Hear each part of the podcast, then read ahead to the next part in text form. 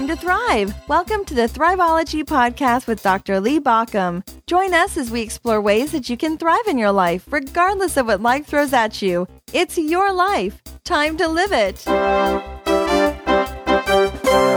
One of the real joys of doing the Thriveology podcast is the number of people I get to have contact with that are amazing people. I hear often from listeners who are just amazing themselves. Yourself, you are amazing people. And then I get to talk with amazing people and hear their stories and think about their ideas. And today I get to talk with one of those amazing people, probably the youngest person I've interviewed so far, just in his early 20s. But Jared Castillo is a wise young man. He has so many great thoughts.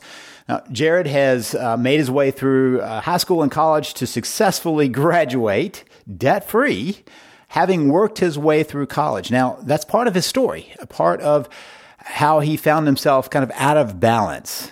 Jared's also a gifted athlete who has multi sport uh, championships under his belt.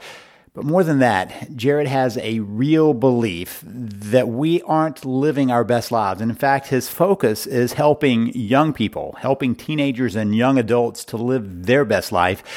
And that's because of where he was in his life, through his own crises and through his own losses and struggles uh, with depression, and, and how he came through that with a renewed sense of what his life is about. So now let's listen in as I have a chance to have a great conversation with Jared Castillo. The first time I met Jared, he was standing on his hands. it's kind of an interesting way of meeting somebody. Uh, we were at a uh, a conference, and uh, he was introducing himself to the conference, and there he was all I saw were feet in the air uh, when I, I, took notice, and, and he was still talking. So that made me uh, think that this would be an interesting person to hear from. And so today, Jared is going to share a number of pieces with us, partly about that balance piece. But before we get into some interesting pieces that can help you, um, I want Jared to talk a little bit about your story. So, Jared, welcome. Thank you for being here. Tell us how you got to here. Hey Lee, thanks so much. It's, it's, such a pleasure to be able to to be on this with you and to have this opportunity. really looking forward to what we create of this.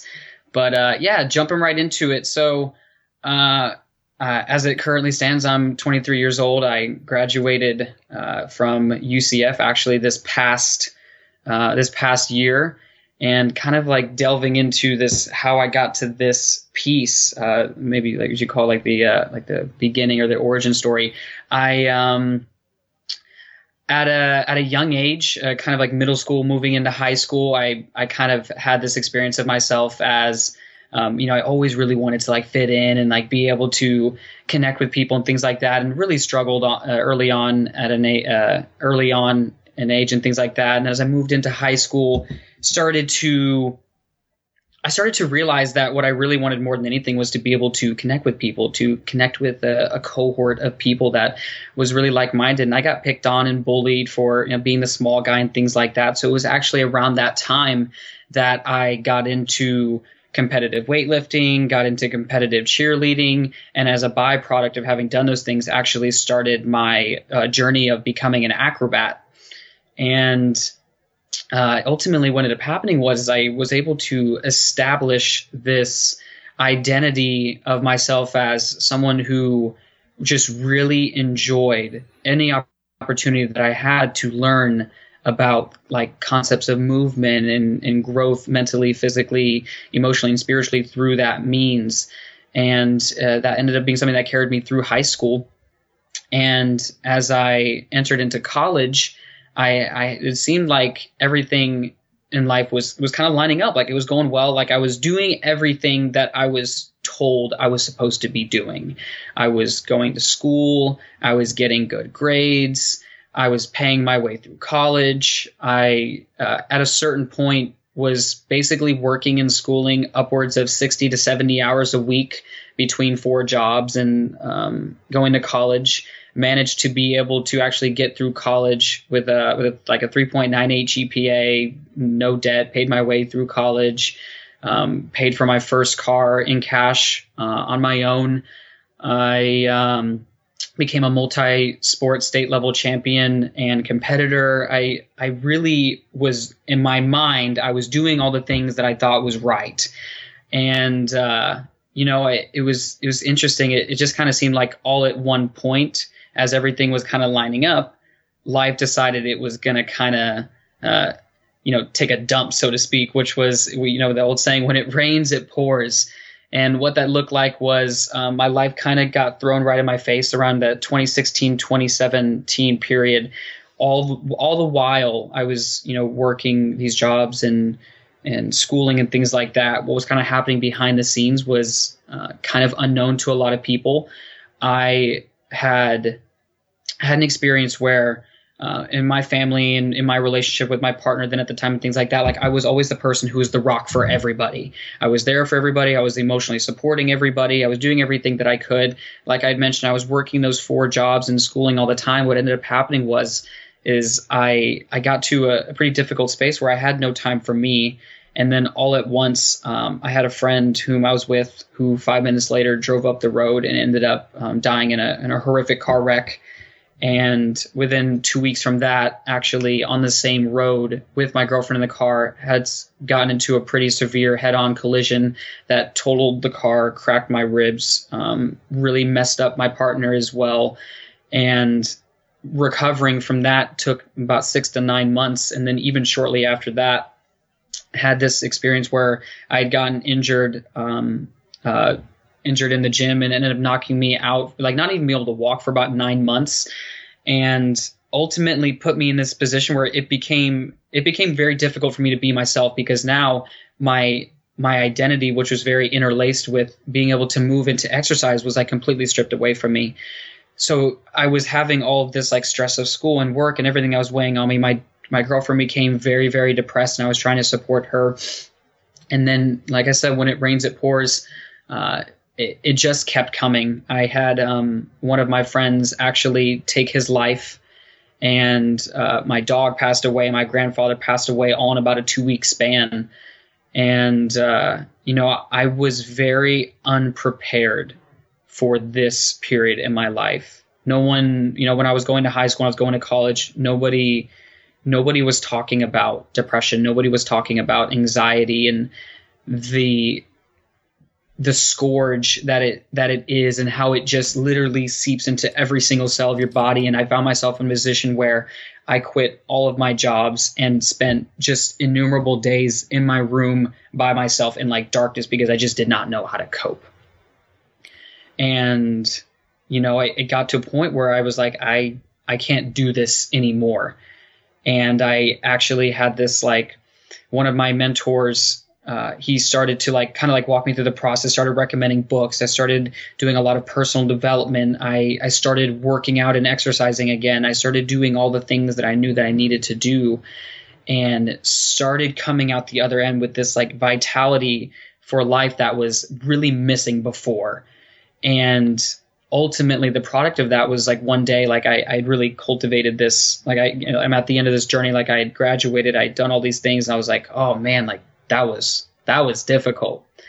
And uh, my mentor, uh, you know, he kind of like sits me down and and he's like, "Hey, look, I you you went through a lot, and I know that there are a lot of people who are going through a similar thing. And I actually have a client. This guy is someone who has multiple PhDs in psychology, super brilliant.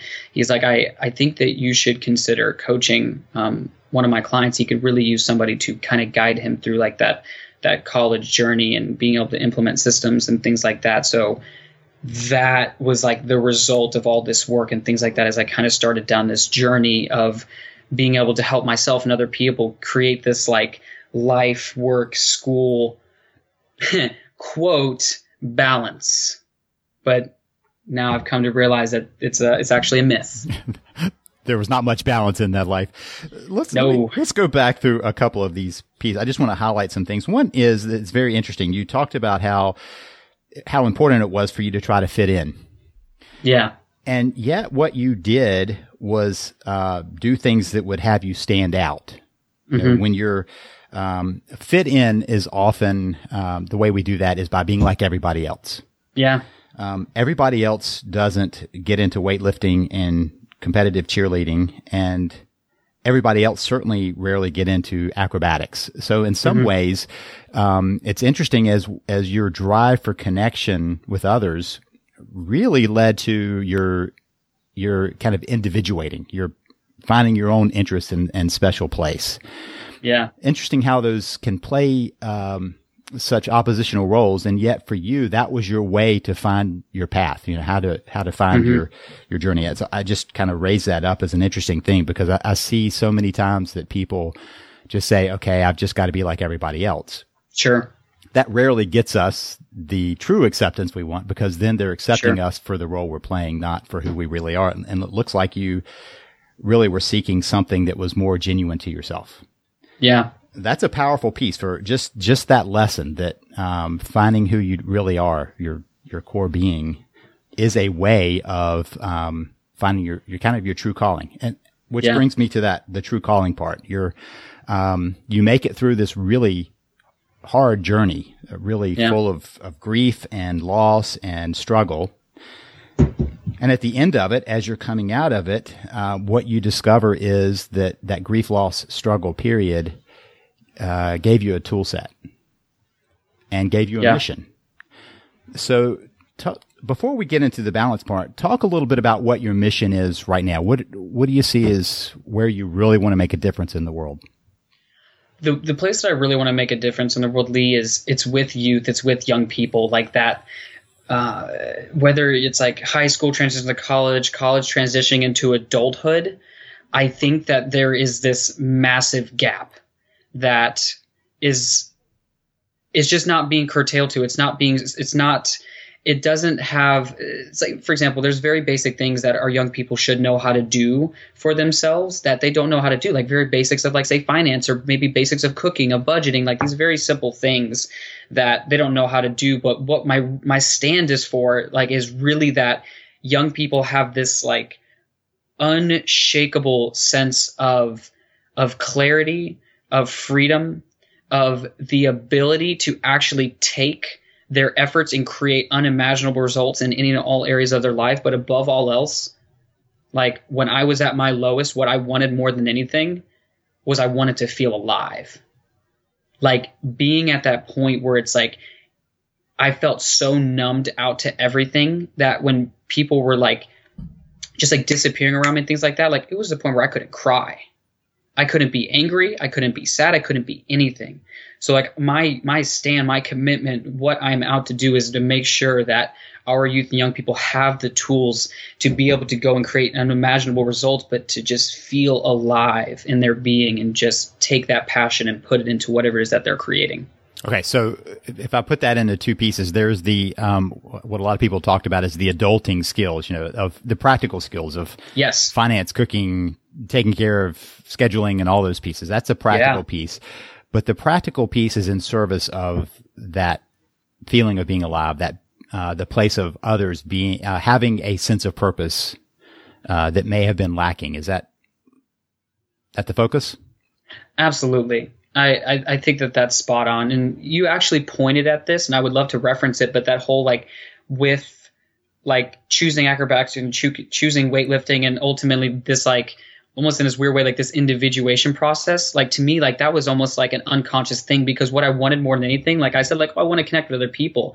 But maybe what i didn't realize what i wanted more than anything was to feel so connected to who i was that no matter what room i was in i knew who i was and i would attract people who were in theory attracted to that like the actual me and who i am not this people pleasing appeasing person who does everything that they can to make sure that other people are happy Okay, so I can either I can blend in, so acceptance is just by being part of the group, or I can uh, tap into my true self and be accepted for that individuality. Oh yeah. Okay. Which brings us to the balance piece. You know, there's a so much. I, I, I will I will say for myself, just in actual physical stuff. One of my things at my age I'm worried about is losing balance, right? And, and that's sure. talking about the physical part but there's a lot of conversation about balance in life. And so here, yeah. um, your story is about a guy who physically mastered balance. I mean, to do acrobatics, to do cheerleading is mastering balance, balance. In some ways, even weightlifting. I mean, if you're off balance weightlifting, you're going to tear something up. You eat it. you will. And, and something's going to pay the price. So here you are on all of your physical stuff focused on balance but life was not balanced. You were trying to be everybody's rock. You were working 60, 70 hours a week in school and all of that and doing well. Um, at least appearing Seemingly. to do well. Yeah. Yeah. Um, but that's not about balance. So tell me some about when you say there's a myth of balance, what do you mean by that? Sure. So I'm going to start by creating uh, this like analogy or metaphor and then relate it to life. So, for example, when you saw me up doing a handstand, my feet are flinging around in the air or whatever, um, there is this perceived idea that, oh, he's balanced. He's on his hands. He's not falling. He's he is balanced. But what I propose is that this like idea of balanced is it's almost like this like concept of a destination. Like, oh, I have arrived, I am now balanced. Versus I am always arriving and I am balancing. So what I propose and it's, it's this isn't about balance. This is about counterbalance. Like although it looks like I'm balanced, when I'm on my hands, I'm making these micro movements, these micro adjustments in my in my feet, my ankles, my hands, my wrists, my my core, my chest, my back. Like there is this full body awareness that has to be had in order for me to be able to continue balancing, or as I like to say, counterbalancing. And the way that that is practical to say life is we all have different things on our plates. We have different balls that we're juggling. For some people, it's I have I, I'm married. For some people, it is I, I have a job or I have multiple jobs or I own a business or multiple businesses or I have kids. I have multiple I have a kid or multiple kids. I I exercise regularly. I'm trying to eat a healthy diet. I'm trying to make sure that I sleep. I'm trying to make sure that I read. Like there's all these things and it can be seemingly a little bit overwhelming to be able to in theory create balance. This like destination point like aha, I have finally created balance in my life. Like I, I now have balance and, you know, then it's like, oh, okay, there it goes again. It's completely gone. It's fleeting. What I've come to realize is that it, it's not about trying to seek balance because it's like this truly unachievable thing, which depending on what your mindset is, can seem a little bit uh, of like a letdown.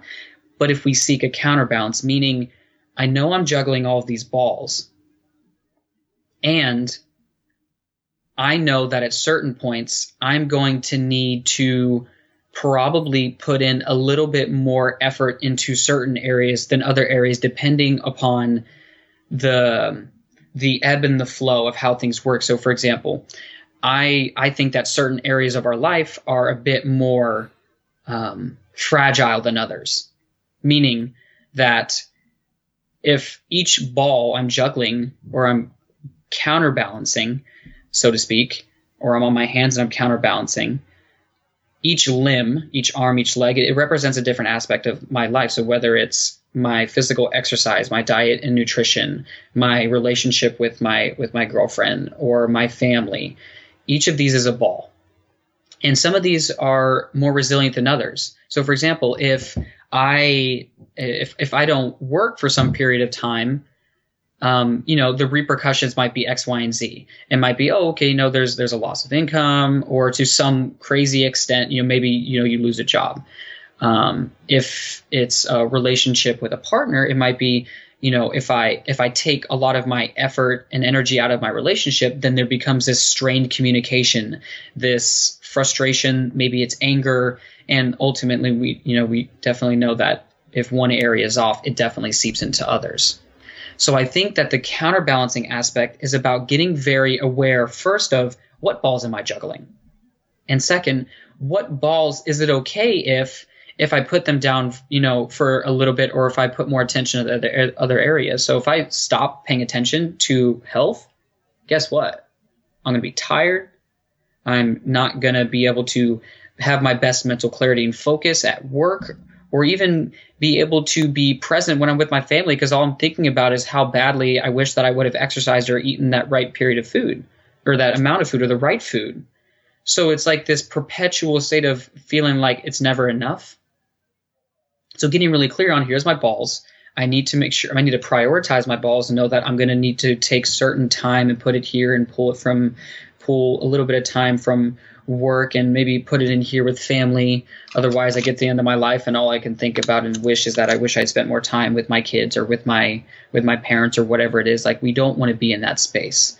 So we always want to be in the mindset of I'm not trying to seek this unachievable goal of balance. It's about constantly ebbing and flowing and being in this state of counterbalance you know, what's interesting to me is when I hear people say, you know, I need, I need to find some balance in life. What I really hear them saying is I need a break. You know, yeah, it's not so much that they want to truly balance because, so I, right behind me is a balance board, you know, put it down on the little little Indo and, thing. Yeah, the, yeah, it's exactly it's an Indo board, and uh, sometimes I do some slacklining just because I want to keep my balance because of yeah, all the activities I do. Great. Yeah, and, and, there's no balance to that. You know, you're right. There's my feet are constantly you know going back and forth, and my upper body, yeah, and and so it, it is micro moments, um, and anybody who thinks that balanced is a point of rest isn't really balancing. They they truly are resting. I mean, sit down, just that maybe, but otherwise, if you're trying to balance, it's exhausting. I mean, I, yeah, I recognize that when you were doing the handstand, obviously you have a better sense of holding that balance, but that you're constantly, there's no point when you are just upright. And mm-hmm. we as humans lose track of the fact that even when we're standing on two feet, there's a whole lot going on to that. Oh, yeah it's easier to start walking because you're just falling forward and catching yourself at every step. Exactly. You know? and so, um, so I love that that concept, and and then you bring it into juggling. Um, is interesting to think about all just naming those balls. You know, what what are the ones that I'm keeping in the air, and which ones can I maybe throw up a little higher so that I can tend to the ones that are down a little lower. Yes. And still attend to that when it comes down, or what are the balls that really just aren't worth juggling. Yeah. Um, your story is at some point going, man, I'm juggling too many balls. I can't work three, four jobs. I can't go to school. I can't be everybody's rock without uh, completely exhausting yourself, much less if there are multiple losses and injury and all the other pieces. Yeah. And ignoring those pieces too. So talk a little bit about ignoring those pieces and how that fits into the balance. Yeah. So, for example, I'm I'm juggling the four jobs. Like I, and it's interesting. There's also a misnomer on that. It's like, oh, I'm juggling four balls, but in reality, we're only juggling one ball at once because the rest are in the air. But right. that's a whole other thing. No, that's that's a, that's important. But it's a, right. It's important. We're yeah. only really juggling one at a time because this whole myth of multitasking. It's it's really interesting. It's really interesting. But I'm juggling the four jobs. I'm juggling this relationship. I'm trying to juggle the, the heated relationship between my families. The fact that, um, you know, there, there's all these like things that are occurring. What do I do? I completely drop the ball on my health. I and I don't pick it back up. Like I, I stop exercising, I stop eating, I drop those balls, and what ends up happening is, is I get more and more tired, so then I start dropping the ball on my performance in school, and then I show up more crotchety. I think is the word. I start showing more crotchety in my relationship with with uh, with my partner. It's like difficult because like my resilience has completely like it is completely dropped. It's on the floor. The the glass is shattered, and now like I'm not able to hold the space the way that I had in the past with that with my family. So what ends up happening is I say I say you know what forget it. And I dropped all the balls because I didn't take the time to say, you know what? Hey, work. I need to, I need to, I need a day off. I need, I need one day off that this is the day that I'm going to take to, to replenish myself, to, um, to uh, spend time with my family or to spend time with my girlfriend to uh, maybe it's cutting back a little bit on hours on in in works that way. I have the time to exercise. So like being able to be very mindful of what balls should I what balls do I need to be juggling? What balls should I be juggling? And just like you said what balls do I really need to be putting down? So important. So you said something important. When you're juggling there's only one thing you're fo- one ball one item you're focused on at any one point. Yeah. Your task is to throw it at the right place but yeah. that's it. You know, there's one coming in. Um, my, my uh, uh, teen years and young adult years were spent doing magic and juggling. So there you, you know, go. That, that I recognize not a great juggler, but good enough to you know have that as part of the act. And I only had to make sure that that ball in my hand was headed in the right direction. Yep. And I knew that the further I threw it up, the longer I could hold on to another ball before I had to toss it too. Yep. So let's go to that multitasking. I mean, th- there is the place where we think that we can actually simultaneously have in our hand multiple balls, but that's a myth. if you throw, if I try to throw three balls to my one other hand, there's no way I'm going to be able to pay attention to all three, nor will my other hand catch all three. So talk a little mm. bit about that myth of multitasking and how that fits into the balance of life. Sure. So uh, I heard this saying once. It said that uh, if you try to chase two rabbits or two bunnies, you'll catch neither. Because what I, I think I think what ends up happening is no matter what anybody says, I am a wholehearted believer that you can only give hundred percent. You can say, "Oh, put in 150 percent." I don't. I don't. I think that that isn't itself as a myth. It's like you have 100 percent of what you can do. Now, of course, if you get really good at, ch- at being effective with your 100 percent, you can get two to three, maybe 400 percent the results.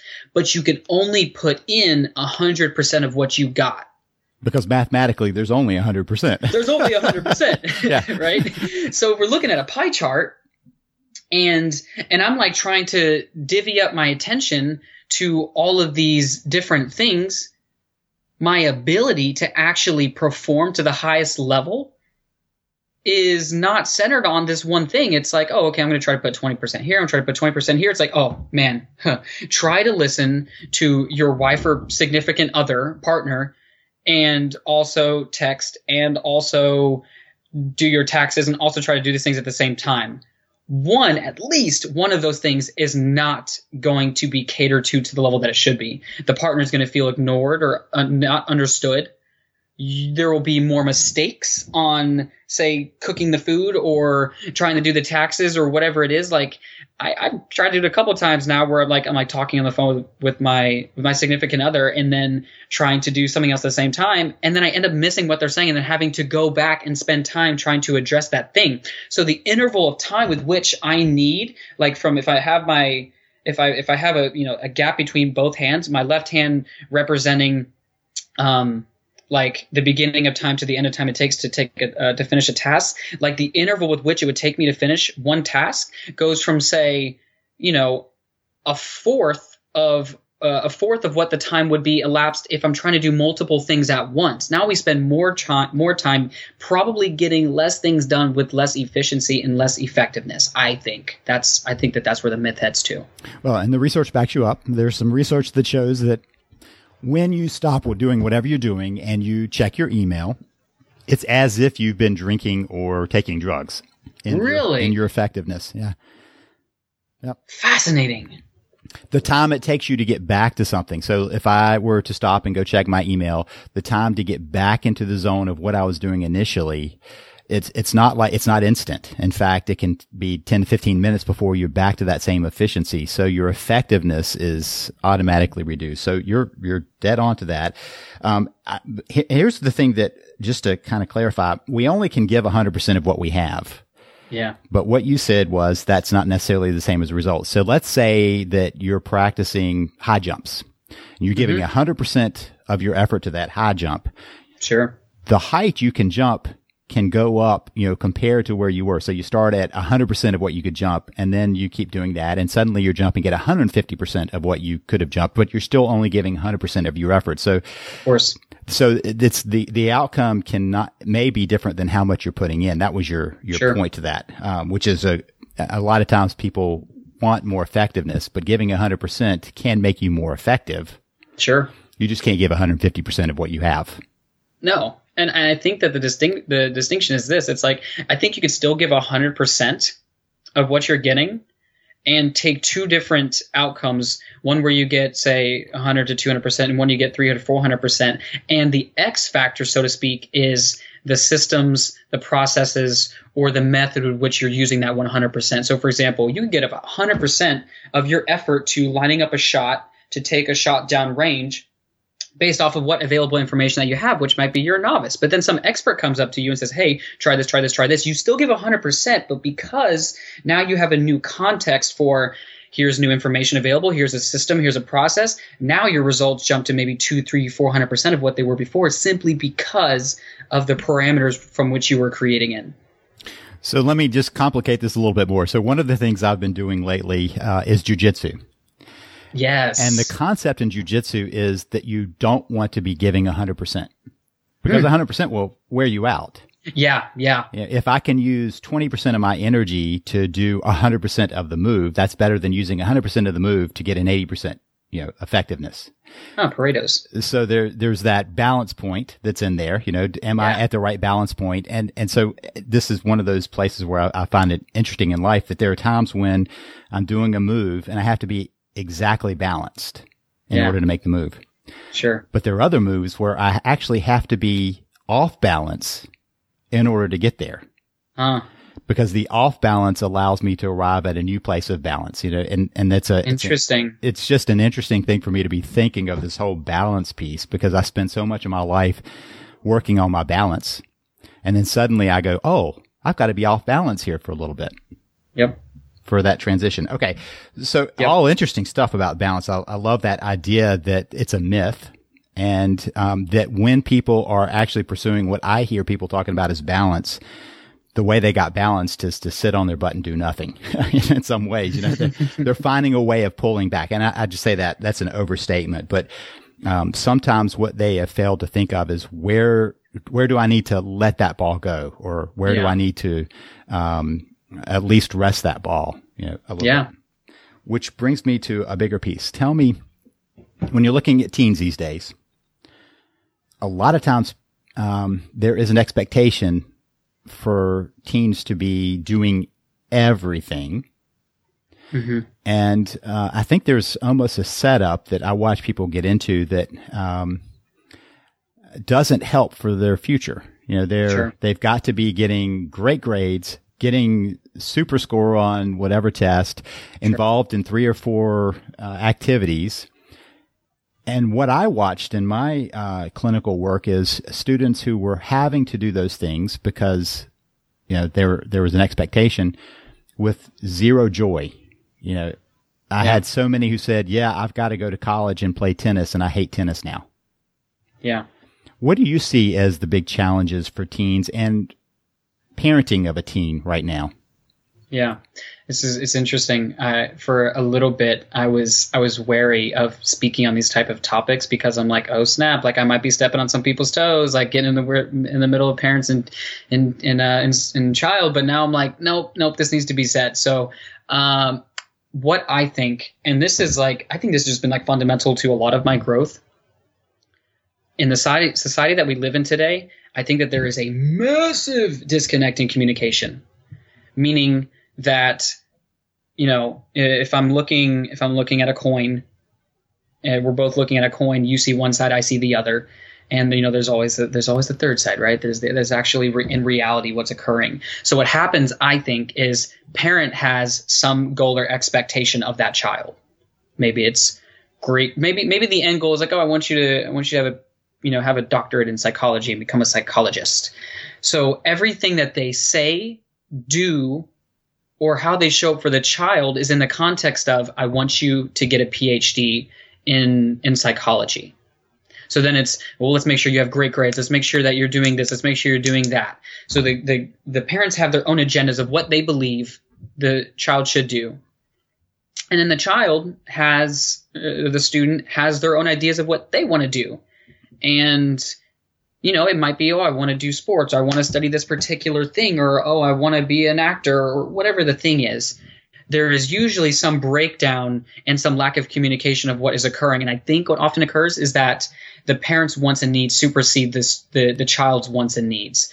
And what ends up happening is the child either becomes very rebellious and out in like very like outbursts, like a uh, like large um, expressions, or uh, if you if they were like me, they they withdrew. And what i ended up doing as a result was people pleasing through high school and even college. I went to college because i was told that i was supposed to. Now if i had gone into there with the mindset of I want to go because I'm going to get this degree that's very relevant to something that I want to do, all of a sudden my engagement is completely different. How I interact, how I show up, my potential is completely shifted and completely changed. So at the end of the day, I think although we, if the parent says, "Oh, I want my kid to get a PhD and whatever," what they're really saying, and maybe what's not getting communicated above all else, I think what parents really want for their kids is for them to be happy. They want for them to be able to have a roof over their head and be able to provide for themselves and maybe for a family in the future. They want them to be safe and secure. They and I would I would even go to the extent of saying that I, I would suppose that, that parents would even want them to be inside of some kind of job or career or profession that they actually do enjoy. Like I, I do believe that at some core level that that's what parents truly want but sometimes it gets masked over you should do this because this is what i believe that is the best route for you versus being over there in their world and first being and i and I, this hit me someone said this to me yesterday said that to to be to be understood we we should first seek to understand. Meaning it would be so invaluable for a parent to go to their kid and to say what is it that you truly want? Like I, I, want you to know as a parent like my my my commitment is like i want you to be happy. I want you to be healthy. I want you to live a happy and joyous life. And i want you to also be able to you know create you know these types of results. But what is that you want to create? All of a sudden there's like this breakthrough in my opinion in communication where now the child feels like this freedom or space to say i feel like i've been living a lie or i feel like uh, I've been doing everything for what you've wanted or for what the school wants or for what everyone else wants or what I really want is to is to be a dietitian and to and to help people who are struggling with their diet or if it's I want to be a a professional YouTube individual whatever it is like getting in their world being over there with them hearing what they want and then being able to help them and curate for them a plan or method or support that can move them along this path, removing a lot of the resistance, the frustration, the um, the roadblocks that often get put up because parent doesn't feel like they're heard, student child doesn't feel like they're heard. So it's just like ascending to a new level of communication and understanding that was not previously available. So that's a powerful, I think, a powerful kind of a um, axiom for parents to be understood, seek to understand. That's a great place for a parent to be. Now, your focus um, is not working with the parents; it's working with the teens or, or young adults. Uh, so, in in that piece, you've got a podcast that's coming out. Talk a little bit about the podcast coming out, and then what you do at, in your work with teens and young adults. Mm-hmm. So I have a podcast that's me coming out. It's called it's going to be called Follow the Wolf, and the essence of what it is is it's a it's about tailing the journey of the the philosophy that I'm creating around the wolf, which is the wolf is both a a lone wolf, which this is when it, it, goes on its own journey. It's doing that inner work. It's it's cultivating who it is. Who who am I? What is my what are my values? What are my principles? What am I what am I going to stand for? How do I how do I show up and dance when no one's looking, so to speak? And then it's also that pack animal aspect where it goes out in community and it creates and it works towards this common goal. So the the podcast is really going to be designed around interviewing people who have cultivated this like this wolf's journey where they are they've overcome some kind of struggles or trials and tribulations and now we're able to take and transmute that energy into something that inspires them and now they're creating in in the world. And um, being able to bring on young people who maybe they have roadblocks or maybe they have struggles or maybe they they just don't know what to do and being able to bring them on interview them into um, help them overcome through uh, the coaching process on the podcast being able to step into a new level of power and a lot of how that connects to like the coaching that I do, it it, it kind of plays out in the stages of being and doing. So there's this like practical aspect, which is going and getting great results, and maybe it's getting better grades or improving their health or getting into good colleges, getting landing scholarships, or maybe it's starting a business or it's overcoming uh, depression and anxiety um, whatever those things are, because there's such an array of things that we're working with. There's that practical element, but then this like being element is is for me it's like it's helping them to to cultivate this feelingness of this feeling of aliveness we give them the the tools the structures the um, the planning capabilities to be able to go from wherever they're at to wherever it is that they want to go and i think one of the most important pieces is having having accountability, having somebody who's going to be there and encourage you. Because what happens, I think, and this isn't this doesn't matter if you're young, if you're middle aged, or if you're older. Whenever we go and set strive towards some goal, it is with certainty when we have to step up to the next level that there is going to be everything everything that we have to overcome is going to get right in our face and right in our way. Like our old ways of being and doing our old patterns our old behaviors this like habitual way of being is going to get in our way. And a lot of times the response is to get small. But at that point i think it's the time to expand. And sometimes what you need is that pat on the back that's saying look you got this. I got you. You got me. Let's do this. We got this and let's let's go and get it and a lot of times that's easier for a coach to be doing than a parent to be doing. it's, you know, yeah. it, it, it, makes a shift in that power struggle. So, um, Jarrod, given that, if, um, two things. One, if, um, if somebody wants to contact you about, let's say, the balance stuff and understanding that some more, or two, and I think more to your mission, maybe they have a team that they want to link up with you or find your podcast. What's the best way of finding you? Yeah, so the best way to find any of that would be on my website, which is at jarrodcastillo.com, J A R R O D C A S T I L L O dot com. And, you know, we can, whether it's, you know, you need a schedule call and you just want some tips or advice, or if it's just getting in contact and staying in touch with the movement, I'm going to be putting out a lot of amazing things that is really designed to help free up young people. And also, like, I'm, I'm partnering up with, um, with some some pretty amazing people, and it's going to be able to also work with um, parenting to some extent and making this like collaborative effort to just have families in general just be freed up and feeling alive. So give that uh, website one more time. Jarrod Castillo, J A R R O D C A S T I L L O dot com. Perfect. Thank you. Jarrod, thank you so much for sharing. You, you've given uh, stuff about how to deal with life as it comes at you and understand that, and also uh, how to understand that teen or young adult frame. I uh, appreciate you being here. Thank you so much for sharing. Lee, thank you so much for your time. You are phenomenal, and uh, I'm I'm truly grateful to be able to have had this experience with you. Well, thank you. It's, it's great to share with you.